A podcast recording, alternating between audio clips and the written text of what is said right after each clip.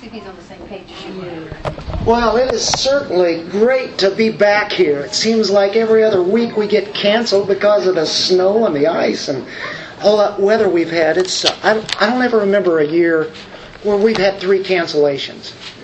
You know, it, it's funny. The pattern would always go on Sunday morning, and it has done that before. We'd maybe have a week, but I'll tell you what, it is great to see people back. And of course, there's still some out, still sick. We've been dealing with sickness and all this weather, and at the same time, God is good. And uh, so it, it is certainly a, a privilege to be here again. And, you know, I think we are here to know more about God. I'm here to know more about God. And as I was uh, listening to uh, some of the speakers at that conference that was online, it was, it was about faithfulness. Faithfulness of shepherds, but the faithfulness of God's people. And how uh, God is faithful. Great is His faithfulness, but we too are to be faithful to Him and His people. And it's uh, certainly a, a reminder. They kept hitting on the Word of God. And we talk about it all the time ourselves, but we have to be reminded because we take the Word of God sometimes so much for granted. But honestly, they said the Word of God. Uh, the, uh, one was quoting from the Puritans, and the Puritans, almost every one of them in their writings, quite often, would talk about the Word of God and it being preached. You know, why does the Word of God have to be preached? Well, that's the manner that God has ordained to be done. And of course, the Puritans said this. I think this was uh, Steve Lawson that was quoting from the Puritans when he said this, and it really stuck with me. It's nothing new to you, but at the same time, it makes you think a little bit. If you were to have one hour a week with the Lord, which would be better? You and the Lord praying, you praying for a whole hour with Him. That's very, very important, and we all should be doing that in our fellowship with the Lord personally. But if you had that or a choice, in, a choice where it would be one hour with the Lord and His Word and somebody proclaiming that and preaching it, which would you choose? And the Puritans, to every one of them, in all their quotes, said it would be better to be in the Word of God and hearing it being preached by um, a godly man who had been studying on it all week for hours and hours and gleans truth out of it. And even though that one hour with the Lord by ourselves is very important, they all said hearing that preached word is even more important. So this next hour that we have, it's a valuable hour to each one of us and our souls. But you still don't have to make a choice, but you go to be with the Lord and pray to Him and read His Word by yourself too, right? And that we cannot neglect. But they were saying the importance of the Word of God and it being preached and preached in the way that the gospel is to be preached is important. I'm not trying to put any accolades to myself in that. My whole idea here is that as we read the word as it's being preached, that not only do we hear it, but we obey it. My job here is to make sure that the word gets out by the power of the Spirit and goes into our hearts and changes us every time we get in the Word of God. Not just reading through it and saying, I've heard this before, and then thinking about all the things that you want to do today. We're talking about God Himself has chosen this way to speak to us in the Word of God. And so, what I have to be prayerful of all week long is that this Word would be able to be clear, that it would be able to be understood, and get into our hearts and change us and so that's quite a job. But it's the Holy Spirit and His power that does that. I can't do it. What is the most absolute, most important thing that we should do in this life? That's a vital question. I mean, above everything in life is no, of course, somebody off the street might say, well, eating is really important. Breathing is really important, but there's something even more important than that. And I think, to, as far as Christians would be concerned, we would all probably say in unison or harmony, we'd give the correct answer. That would probably not be the case, though, sad to say, however, to all. It's so basic, it's so fundamental, but it's so missing in the priority of Christians' lives. And what is it? Well, what's the most important thing in the world? It's to worship God. Or as we've all grown up to hear that chief end of man is to glorify God and enjoy Him forever. To glorify Him is to worship Him.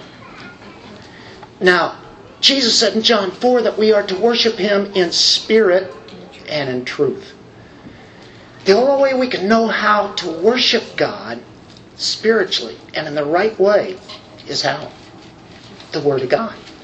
We can't make up anything here in our worship. It's, it's the regulative principle. It's a sense that this is what God has ordained to do. This is how He's done it. So, how do we worship Him correctly? We listen to His Word. We listen to His Word, and without the Word, we'd never know how to worship God. A lot of people make it up, and that's called idolatry. How do we get to know Him? How do we get to know His will for us? It's all right here. This is how He speaks, this is how He does it. He communicates to us, doesn't He? He speaks to us. It's right here. It's in the Word of God. Nothing secretive about it, nothing magical. It's in the sense that here is God speaking to us by His Word and His Spirit. This is priority to everything else in life. Uh, number one priority is to hear what God has said. It's about sitting at the feet of Jesus and listening to Him, listening intently. And not only that, but to apply it. Just to listen and to agree is not enough, but it's to apply it to our lives. We should always be on the edge of our seats, whether we're reading privately or listening to somebody on a CD or online or somebody's preaching the Word or here or wherever the Word of God is being taught. We should be right at the edge of our seats, excited because God is revealing who He is, what He's about, what He wants you to do in this life. So, this is what our particular lesson is about today as we look at two sisters, Martha and Mary. And actually, they represent two important facets of the Christian life. It's called service, worship. Now, I've got the question, our title is it service or worship? Which is most important, service or worship? I think it's obvious. You cannot serve until you worship God. So everything stems off from that worship. That's why it's so most important. And how do you worship? It's through this Word of God. And Jesus will commend Mary here in this section. She chose the best thing. What Martha was doing was a good thing, but Mary did the best thing. And to her, nothing else mattered. At that time, when Jesus spoke and taught her in that home. Let's go to the Word of God. Let's stand just a few verses this morning, uh, starting in Luke 10, at verse 38. This is the Word of God. Now, as they were traveling along, he entered a village, and a woman named Martha welcomed him into her home. She had a sister called Mary who was seated at the Lord's feet, listening to his word. But Martha was distracted with all her preparations. She came up to him and said, Lord, do you not care that my sister has left me to do all the serving alone? Then tell her to help me.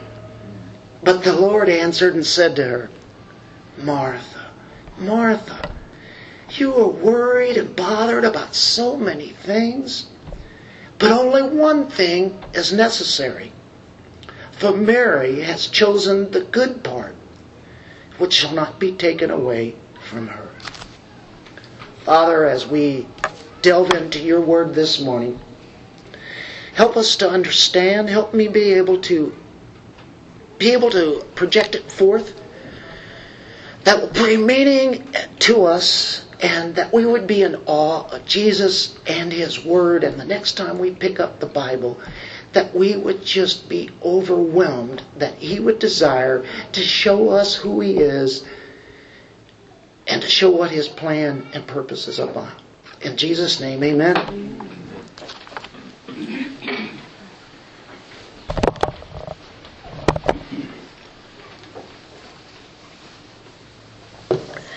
So we're at uh, Luke 10. We're actually finishing this chapter up. Chapter 10.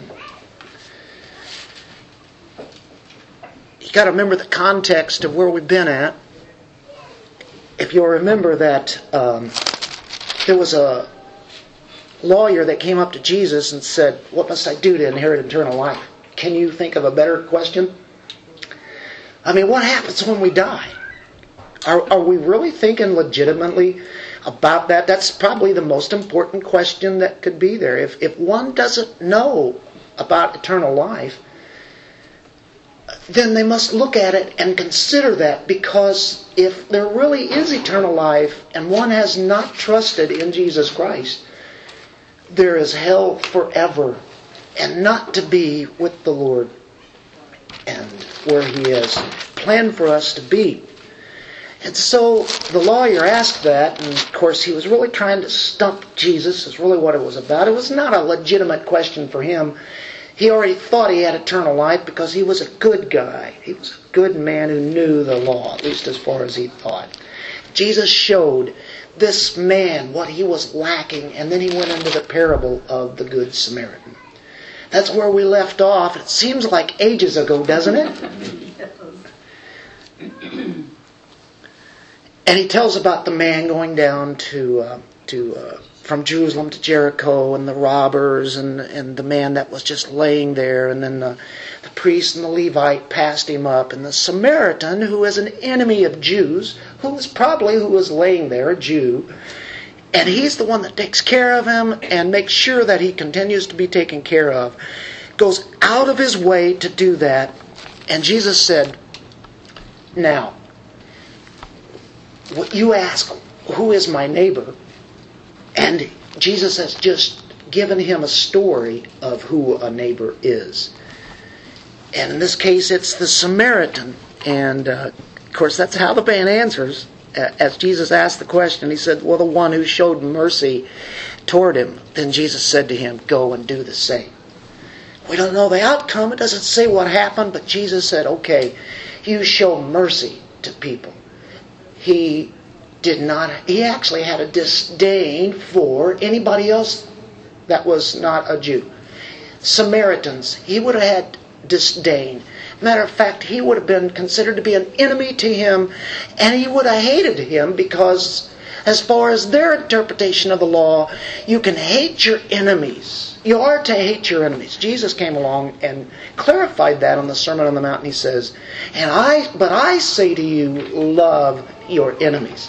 Now that's where we've been at. Would you say that that would be a supreme example of service? This man taking care of that man, you bet. That's service, isn't it? He went out of his way to serve that man and make sure that everything came out okay for him, taken care of.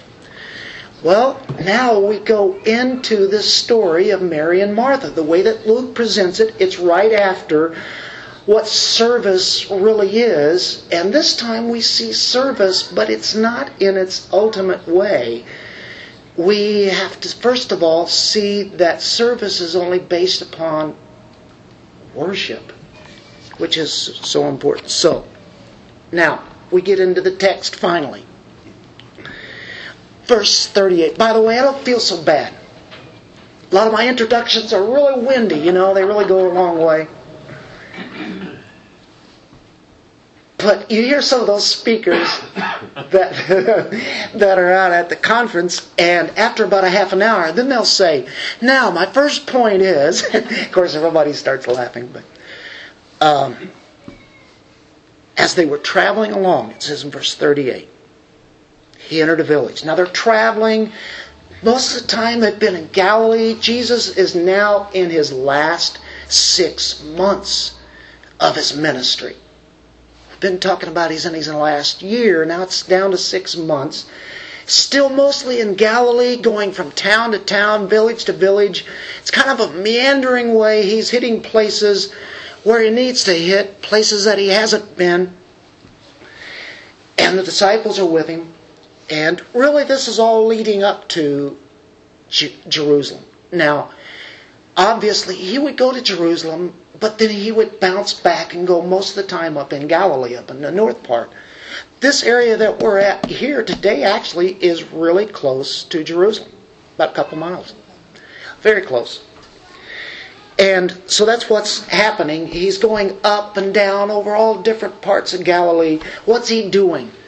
Preaching the gospel the kingdom of God. He's preaching the word. What was Jesus sent here for? Well, to die for our sins, right? We know obviously that's the very heart of the matter. But while he was walking here on earth, what was he preaching? The gospel.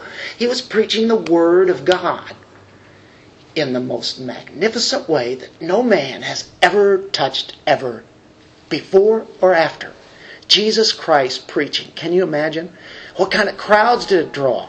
Tremendous crowds. What a preacher he was. What a preacher he is. He's preaching to us out of His Word right here today as we read His Word and study it. Well, um, in our text, He's near Jerusalem at Bethany. Uh, still a few months to go. This is the place where Lazarus was raised from the dead, if you'll remember that. He happens to be living in that home, also with Mary and Martha. They're related. They live there. Jesus must know who they are, or maybe this is the first time that he's met them.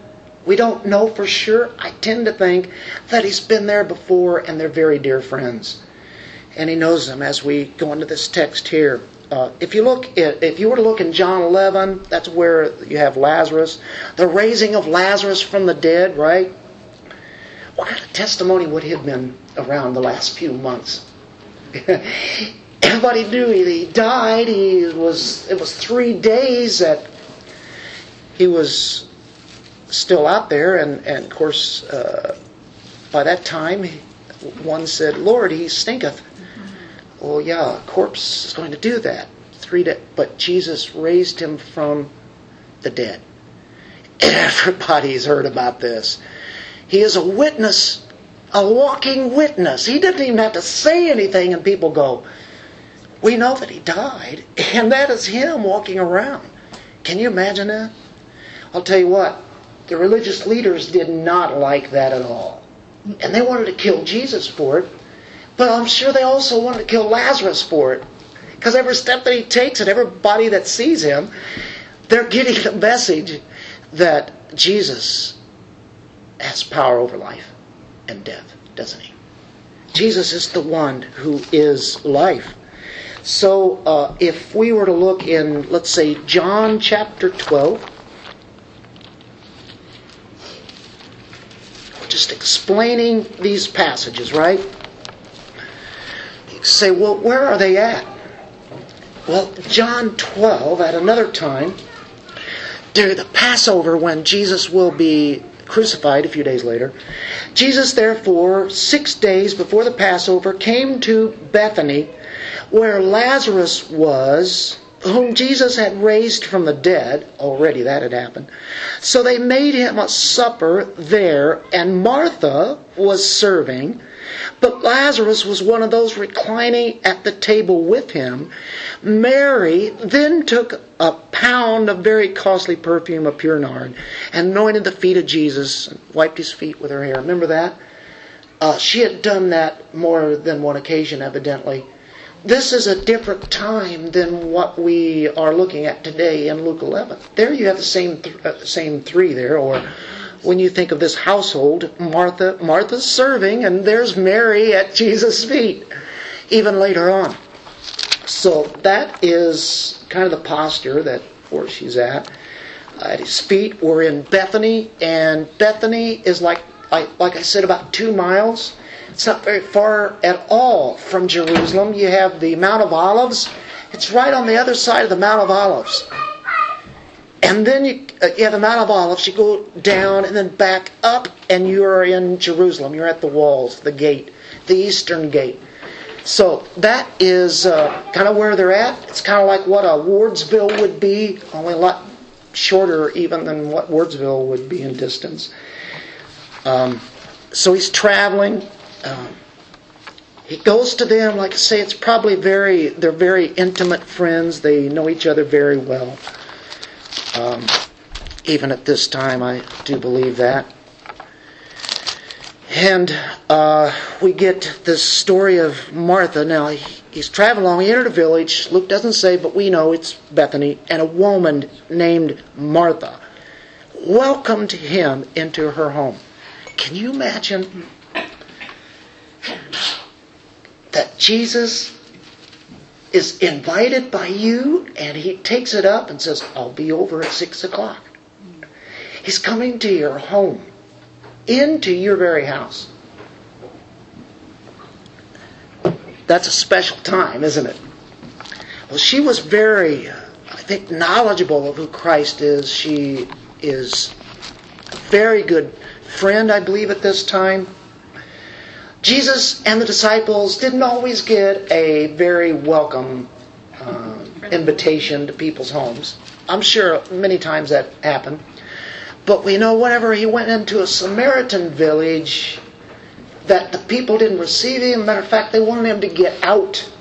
Of course, you remember John, the son of thunder, says, Lord, you want us to call what? Down. Bring it on, Lord. Blow this city apart, right? Bring it down.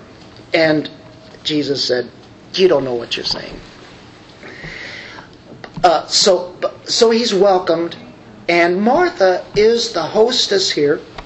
She's always mentioned before Mary, and that probably means that she's the bigger sister, the older sister. I guess you could put it. The mistress of the house. She's likely the oldest because of that. She is probably very well could have been a widow. That was very common at that time. A lot of widows. Um, no husband is named there. Uh, she welcomed, she received him. Hupodecima. I have to be careful when I say that. I don't know that. We're not given any facts. But it definitely doesn't seem like she has a husband. He's not ever mentioned. But, uh, and she might just be single. But anyway, she welcomed him. What, what's the idea there? Uh, and it means to embrace him, to really receive him, to entertain him as a guest, to really take him in. And this is really important to her. She is one who serves with hospitality. Hospitality is a gift, it's a good thing. Matter of fact, it's even commanded for all Christians to be hospitable to people. So here comes Jesus, who is God. We're not told whether the apostles are with him or not. Usually they are. I tend to think they could be with him. Can't read into the text, I just want to be fair, but it would be more than ordinary for them to be with him. Now, think about it. If you're entertaining Jesus, and if the apostles are with him, like they usually are, you have to take care of these guests. And she makes preparations. Those preparations would be quite expensive. And you would think that uh, she would probably have a lot of help around, but uh, at this point, it looks like it's basically her doing the work. Can you imagine having Jesus in your home and you get to entertain him in the sense of feeding him and listening to him speak? What a privilege that would be, wouldn't it? He's in my own home. So we get Martha. She's serving. She's welcoming Jesus. That's a good thing, right? That's a good thing. we go into verse 39 now, as we exposit this. She had a sister called Mary, who was seated at the Lord's feet, listening to his word. There's a lot there. Mary is the second person introduced here. Uh, we don't get a wealth of information, but we get everything we need to know. I think we get a lot. She sat at Jesus' feet. Um, if you look in John 11, we were John 12 a while ago. In John 11, which is was the raising of Lazarus, which is going to be later on down the road from our Luke passage. Uh, Luke uh, or John chapter 11, verse 5.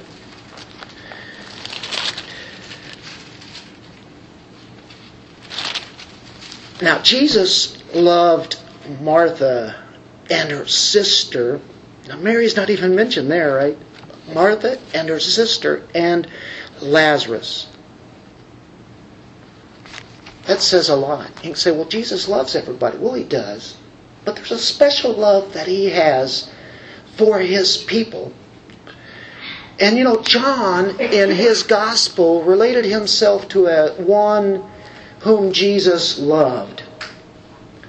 Now you can look all through the scripture and you can kind of wonder, well, how many other times did Jesus say that he loved people? Well, we know that that's his nature. He is love. But you don't get it really anywhere else where it just specifically says about certain people that he loved. I think that is quite a, a, note to look at and to think about. He loved Martha, and he loved Mary, and he loved Lazarus. There was a special bond that they had. Right? And so that's important right there, a special mention. And we see the posture that Mary has at Jesus' feet. And this expresses humility as she's at his feet. It expresses eagerness to learn. We see where she anoints his feet uh, later on, and then probably another time that that happened. This is no ordinary teacher. This is God in your home speaking. Whatever God spoke, whatever spoke through the person of Jesus, that's the literal word of God coming out of his mouth. Would you not want to hear every word that he said? That's what she's doing. She's going to soak this up. I can't miss a word. It's all very important. Do you think that she caught the most important thing there is in life? The Word of God. That's what she is after. And so he came to speak the word of truth throughout the villages, the city of Jerusalem, throughout the countryside. He spoke truth. Now, he did do miracles, but he backed up his truth by doing those miracles. But he came here to preach. And there she is listening. The word there has the four letters para, which is alongside, you know, parallel. Uh, it's para kethizomai. Sorry about that. It means she's as close as she could get. She wants to hear everything that he's speaking. She have an she has an intense interest. She really wants to hear. She wants to live this out. So she's riveted to the most powerful teacher ever, to the most clear and truthful way of presenting the very Word of God ever in the history of mankind with Jesus right there as he spoke. This is right alongside Jesus, sitting at his feet. So let's go to Luke chapter 6, verse 47.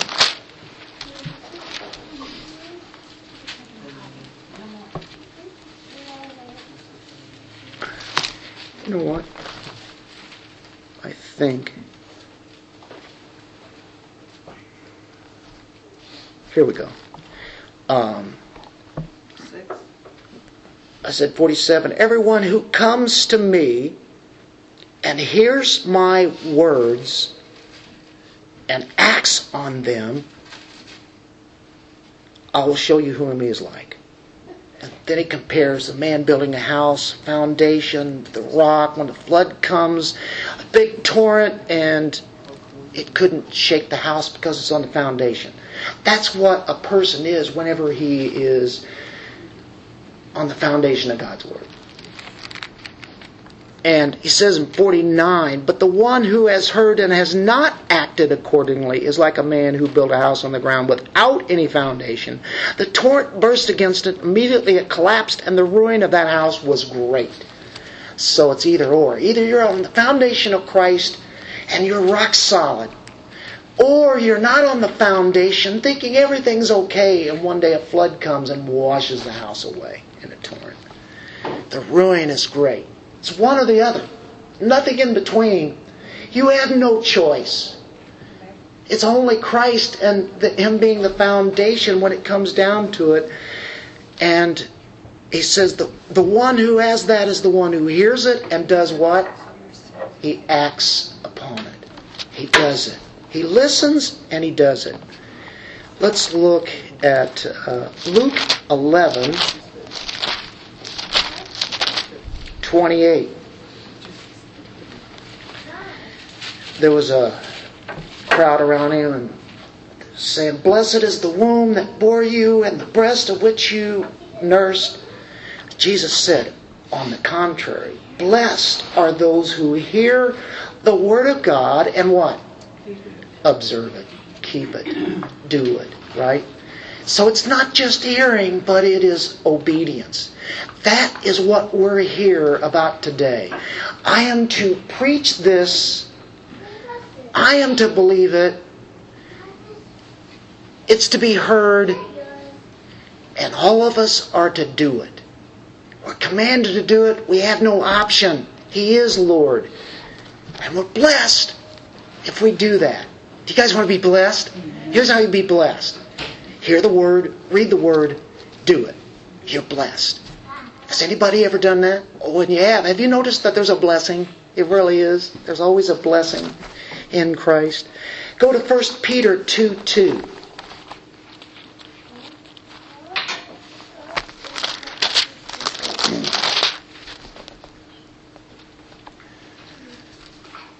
Like newborn babies, long for the pure milk of the Word. Why? So that by it you may grow in respect to salvation. If you have tasted the kindness of the Lord. Here he says, he compares us to little bitty babies. When you look at a little baby, I mean, it's natural for them to want milk. They, that's what their, almost their whole life is about, to get that milk and do other little things that go along with that. And uh, they sleep and then they awake and they want more milk.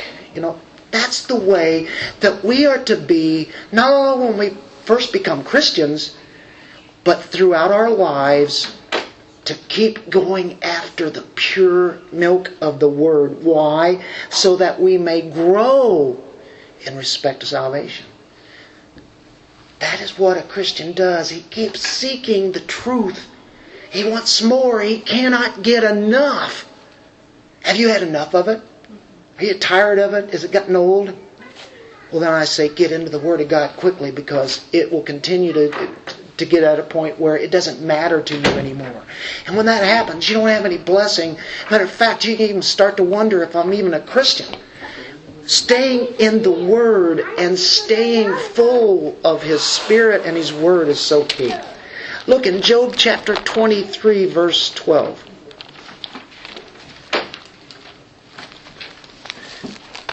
It's automatic stuff. We know this. But boy, do we really need to keep being reminded, don't we? I have not departed from the command of his lips. I have treasured the words of his mouth more than my necessary food. That is saying a lot. What did Jesus say? Live not by bread alone, but by every word that proceeds out of the mouth of God.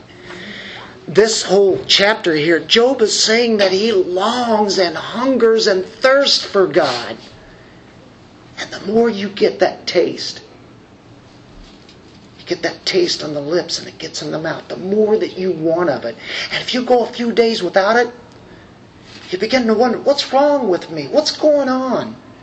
And we've lost our anchor. We've kind of gone out to sea and it's almost like we're just floating along. It's, oh my, when was the last time that I was in the Word of God reading? When, when, when was I last studying this? What's wrong with me? And you go back to this and you get your moorings back. This is where it's at. Well, we see the devotion there that Mary has in, in our Luke 10 passage. And we'll go to verse 40 now. Here we have Mary. She's seated at the Lord's feet, listening to his word. But Martha was distracted with all her preparations. She came up to him and said, Lord, don't you care that my sister has left me to do all the serving alone? Tell her to help me. That's quite marvelous that she would say such a thing. Unbelievable. Do we do that kind of thing? Probably so. We kind of have to inform the Lord sometimes of some things He's forgetting. He doesn't forget. But we sure do. Verse 40. You know what she's doing? She's fussing around with the food, preparing the meal. Anything wrong with that? No, you got to eat.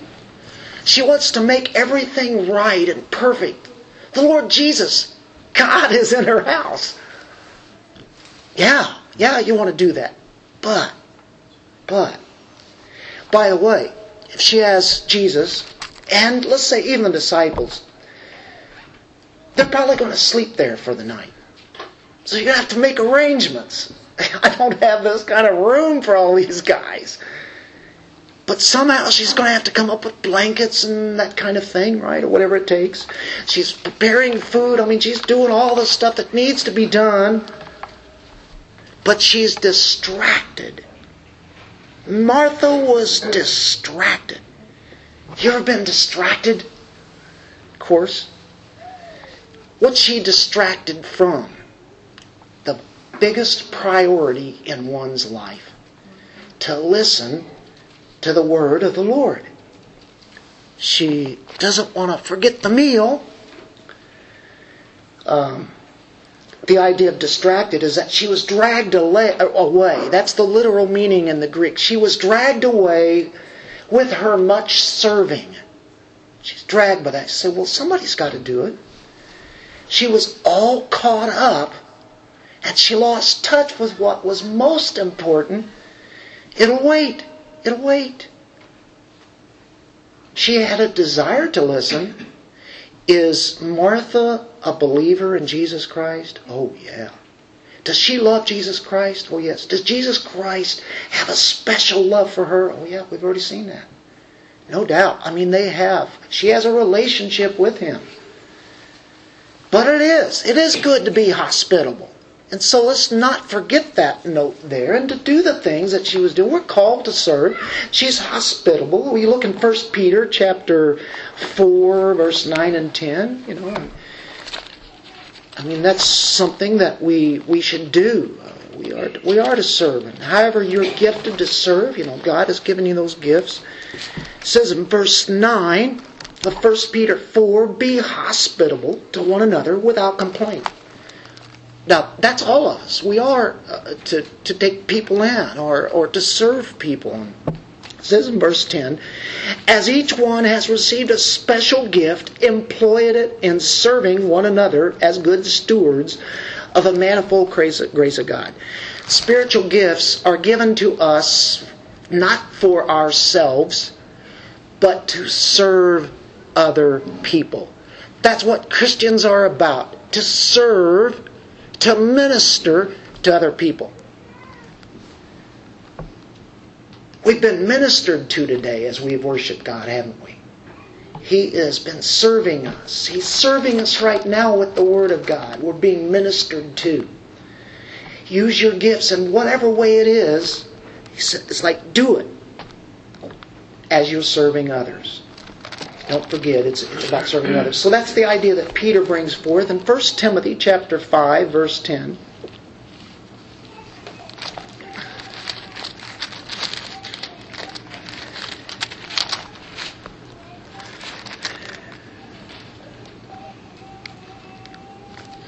Talking about a widow here, having a reputation for good works. It's what a widow, course, everybody is supposed to be. If she has brought up children, or if she has shown hospitality to strangers, if she has washed the saints' feet, if she has assisted those in distress, if she has devoted herself to every good work, and but you'll notice there it's serving others and showing hospitality to strangers, taking people in, and that's part of what a Christian's life is about especially back then they didn't have the hotels and motels and other things for people in traveling. But uh, of course somebody that uh, you know really really take in it's a great opportunity to, to serve them that way. Anyway we see that martha she's distracted with all her preparations. She came up to him and said lord she's distracted. She's agitated. She's frustrated. You ever been agitated frustrated it's our attitude. That's, that's the problem. Once your priorities get messed up, then our attitude goes right along with it too. We also we start to have a bad attitude. She starts losing the joy of Jesus coming to the house, which is what it's about. She loses the joy of the service that she even loves to do. She becomes agitated. She becomes frustrated. She gets mad. There is an air of anger here as she takes it to the Lord. Now, it, you know, I think we can. We've all kind of been there when we've been doing something. We expected somebody else to help us, and they never did. So we just go ahead and do it ourselves, and under our breath saying, "They're taking every bit of advantage of me. They're doing this just to make me mad. Uh, you know, they're lazy over there. You know." Well, it, she starts doing some things and saying some things that are really outrageous. It's not really the character of Martha here, but it shows a little bit. She says, Jesus, don't you care? Now that's a sad attack on Jesus. Don't you care? Does Jesus care? All the time. Has there ever been a time when Jesus did not care about anything? Oh, I don't care. I don't care. No, he cares. She's out of control here. As she comes to her Lord and says, Don't you care? By the way, it's almost like she could have been saying, Don't you know the bread is burning on here? I'm the only one in here, and look at this. We're going to ruin our whole meal. Mary is just sitting there doing nothing. Well, that's not true. Was she actually reminding Jesus of how he should take the leadership here? Don't you care? Lord, don't you care that she's not helping me? You need to tell her. Evidently, she's not going to listen to me. Why don't you tell her that? Mary is just sitting there. And it's like, I'm sure Martha's thinking, woman's work is in the kitchen. And the men are to be out there listening to theology. Right? It's the women, they don't need to get much theology. They're just, you know, they just, it's not that important. That is not what this text is saying, is it? Men and women are to love theology. Systematic theology. What's that? It's a study of God. Theology is just knowing who God is. And so, he's speaking theology. Who knows all the different topics that he could be covering at that time? God is there speaking divine truth. Martha is fussing all around. She's losing sight completely of what this is all about. This is a rare privilege to hear the Lord of the universe speak about the most important things in the universe and about God. And we look in Revelation chapter 2. And this is where we want to keep from this ever happening. Revelation 2 is the Ephesus church. Pick it up at verse 2. Revelation 2 2. I know your deeds and your toil, your perseverance, that you cannot tolerate evil men, and you put to the test those who call themselves apostles, and they are not, and, and you found them to be false. They have theology, don't they? And they know false teachers. This is the church at Ephesus. They had had many good pastors there. They were taught the Word of God. Verse 3 And you have perseverance and have endured for my name's sake and have not grown weary. And then, but I have this against you, that you have left your first love. Then he tells them, Remember where you have fallen and repent. Do the deeds you did at first. Or else I'm coming to you and I will move your lampstand out of its place unless you repent. Wow, quite a warning to the church at Ephesus, isn't it? What did what was their problem? They left their first love. They were doing deeds. They were serving But what about that close relationship with the Lord? What happened? They lost their priority. Martha's worried about the bread that feeds the body. Mary was into the bread that feeds the soul. That is more important than bread, and it, it's very important to have food. We have to have it to eat. But even more important is the Word of God. Now, before we condemn Martha, what is it that can keep us from reading and hearing the Word of God? This is where I understand from those teachers all week about being faithful that we have to get an application into our message. And it has to go right at the heart. This goes at my heart. It should go to your heart. What is it that can keep us from hearing the Word of God? Can we work it into our schedule for the week when we work eight hours or more a day and we're tired?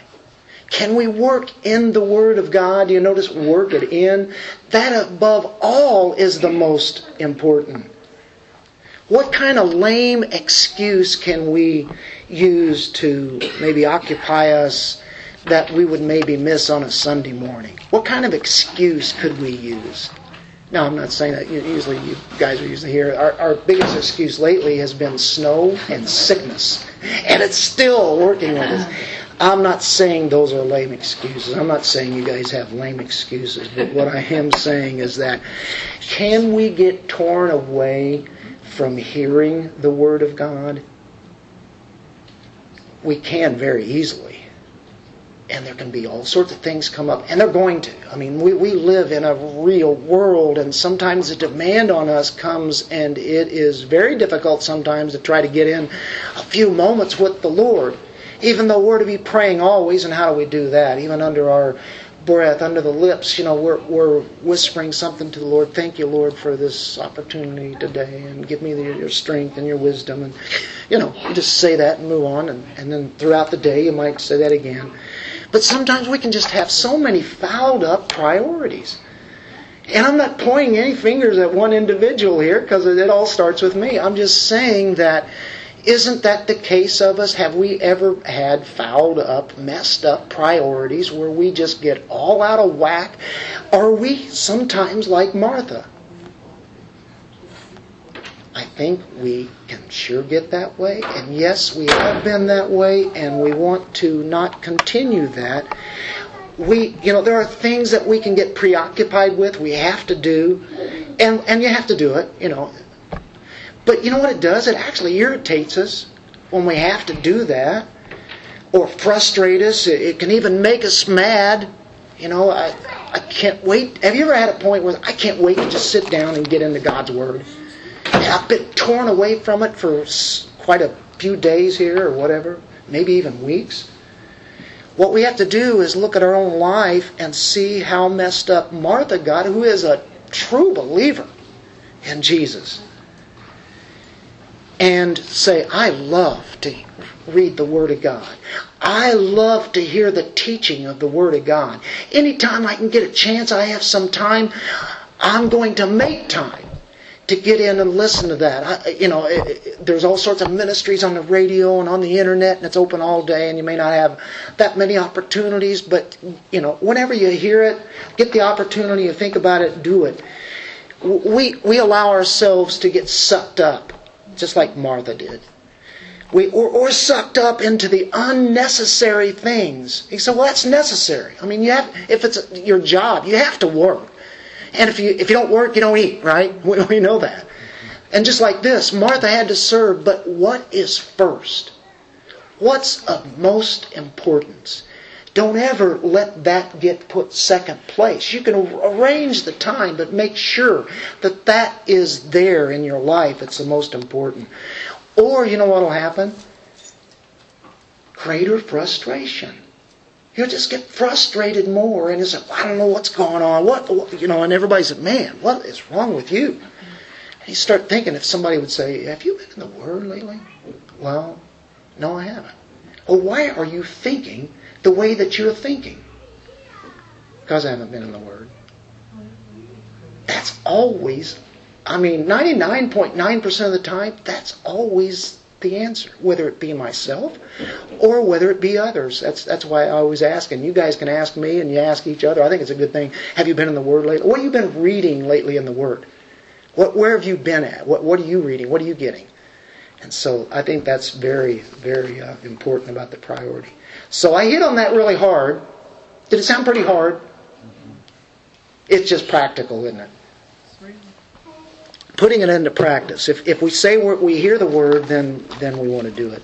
Now, we get into the last two verses here 41 and 42. And of course, Martha said, Tell her to help me. Come you do it. but the Lord answered and said to her, Martha, Martha, you're worried and bothered about so many things. You're agitated and you're frustrated about so many things. You know, Martha is the one who is worried. I don't know on those outlines. I put one there. I think that was wrong. I think I put Mary was worried and bothered. Is that on the outline? Yep. Sorry about that. By the way, Julie, I'm, i forgot all. Everything's been out of so much whack, and the snow and everything. I even forgot to send an outline to you this week, and I realized that last night about ten o'clock. So that's why we don't have it up there, but you do have it on your bulletin, right? Anyway, Martha, Martha. Now, you know what? Jesus could have just condemned her and just blown her away there because Martha is there telling the Lord what to do. And what does he say? Martha, Martha. It's a very gentle, tender way of it's a rebuke, but it's with sympathy. It's it's like a glove hitting her, but it's a soft glove velvet. Martha, Martha, you're worried. You're unduly concerned, is what the literal Greek means there. Uh, you're bothered. Uh, thorabazo, it means to be troubled. You're worried, you're troubled, you're agitated, you're all messed up about so many things. But there's only a few things necessary. Matter of fact, there's really only one. You can boil it down to this a few things. One thing. You know what David said? I just seek your face. I just want to see your beauty. That is what it's all about. Lord, I want to see your beauty. That's what we're trying to do here today, to see the beauty of the Lord. Have you seen it? Have you experienced it? Just want to seek your face our lives can become so full of unnecessary things. sometimes, you know, and, and I don't condemn TV or movies or books or all the media. And of course, today you got all the, the, the Facebook, the social medias and everything, and am I telling you, hey, get away from all of those things and don't do that? No. Of course, then you might be telling me the same thing. But I am saying that sometimes a lot of those things are really unnecessary and there are things that are more important. Those things, TV, can control us. And we just sit there and what do they say on, on the, being a couch potato, you know? And we're not benefiting ourselves. We're not benefiting anybody else. Sometimes there is downtime and you need to relax and take it easy. I use this with balance, and I'm not trying to do any kind of legalism. I'm just saying, here's what we need to hear. We can have things that just run our attitudes. They whack it away at our relationships relationships that we have here. Sometimes just send a encouraging word. Uh, this is a thought to myself. Get something out to somebody and just say hi. How you doing? You know, whatever. We get frustrated over stuff that doesn't matter. And when we do things in, in the in the church, we usually don't get a hey, well done, thanks a lot. I'm glad you do that. This has really been helpful. Although there are people that maybe recognize there being things done, they don't know even who does it. Don't even know who to go to, otherwise they would. But everybody does things in this church that we have no idea what they're doing. But sometimes, if you know that they did it, if you see them, say, hey, I really appreciate what you have done in serving because it means a lot to me. It means a lot to the church. And whatever God has gifted you with, I'm really thankful for. Sometimes we feel unappreciated and neglected and left alone to do the work and nobody else is helping. It's like, what's the use of serving? So we don't want to take serving out of this and say Martha was wrong in what she did. It's just that she lost sight of her priority. Uh, matter of fact, we can become resentful and don't even want to do the work that God has gifted us to do because nobody cares and actually, to be honest with you, I think people do care. But maybe we just forget to tell somebody that. And it is important, but even if we don't get a slap on the back, it's okay. Because who knows what we're doing, really? Jesus does. God knows.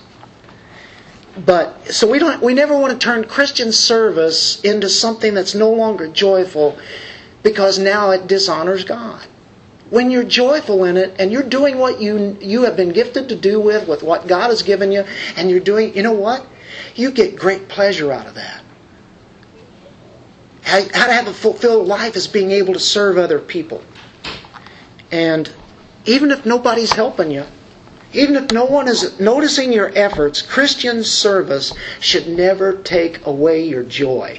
Because really, who are we really trying to please? Man or Christ. And if we remember, oh, this is this is all about Christ, isn't it? We're getting near the end here. There's only one thing is necessary. Martha was only concerned that Mary get up off of her chief end and help her. What's a chief end of man? But she needed to learn that the chief end of man is to glorify God and to enjoy Him forever. There's a lesson there, isn't there? If you're not enjoying God, did you know that you are not glorifying Him? If you're enjoying God, did you know that is the most, and I think the best way of Him being glorified by you? If you're enjoying Him. God is most glorified when we're most satisfied in Him. To be made like Christ. That's what it's all about. To hear Him speak. That's the only way we'll get to know Him and to be made more like Christ. That's the only way He reveals His beauty. Now turn to Psalm 27, verse 4. Last section that we'll, we'll turn to, and we'll get ready to wrap it up here. 27, verse 4. One thing I have asked from the Lord that I shall seek. What is it? What is it? One thing. This is David. What's the one thing?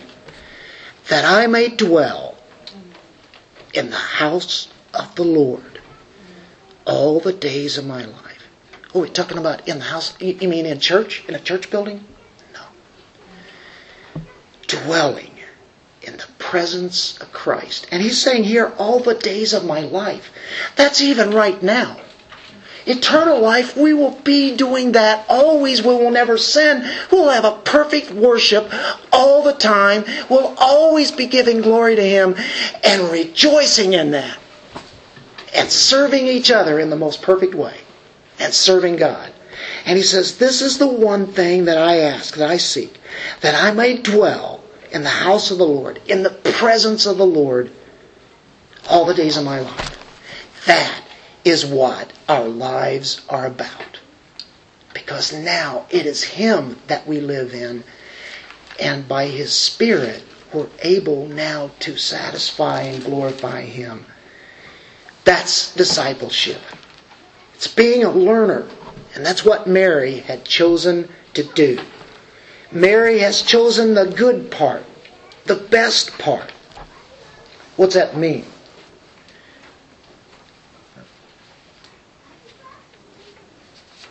man shall not live on bread alone, but every word that proceeds out of the mouth of God.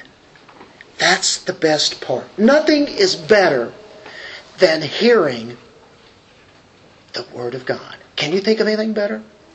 Now, granted, there is prayer with God. That's very important. That, that's all tying together, isn't it? Serving and such.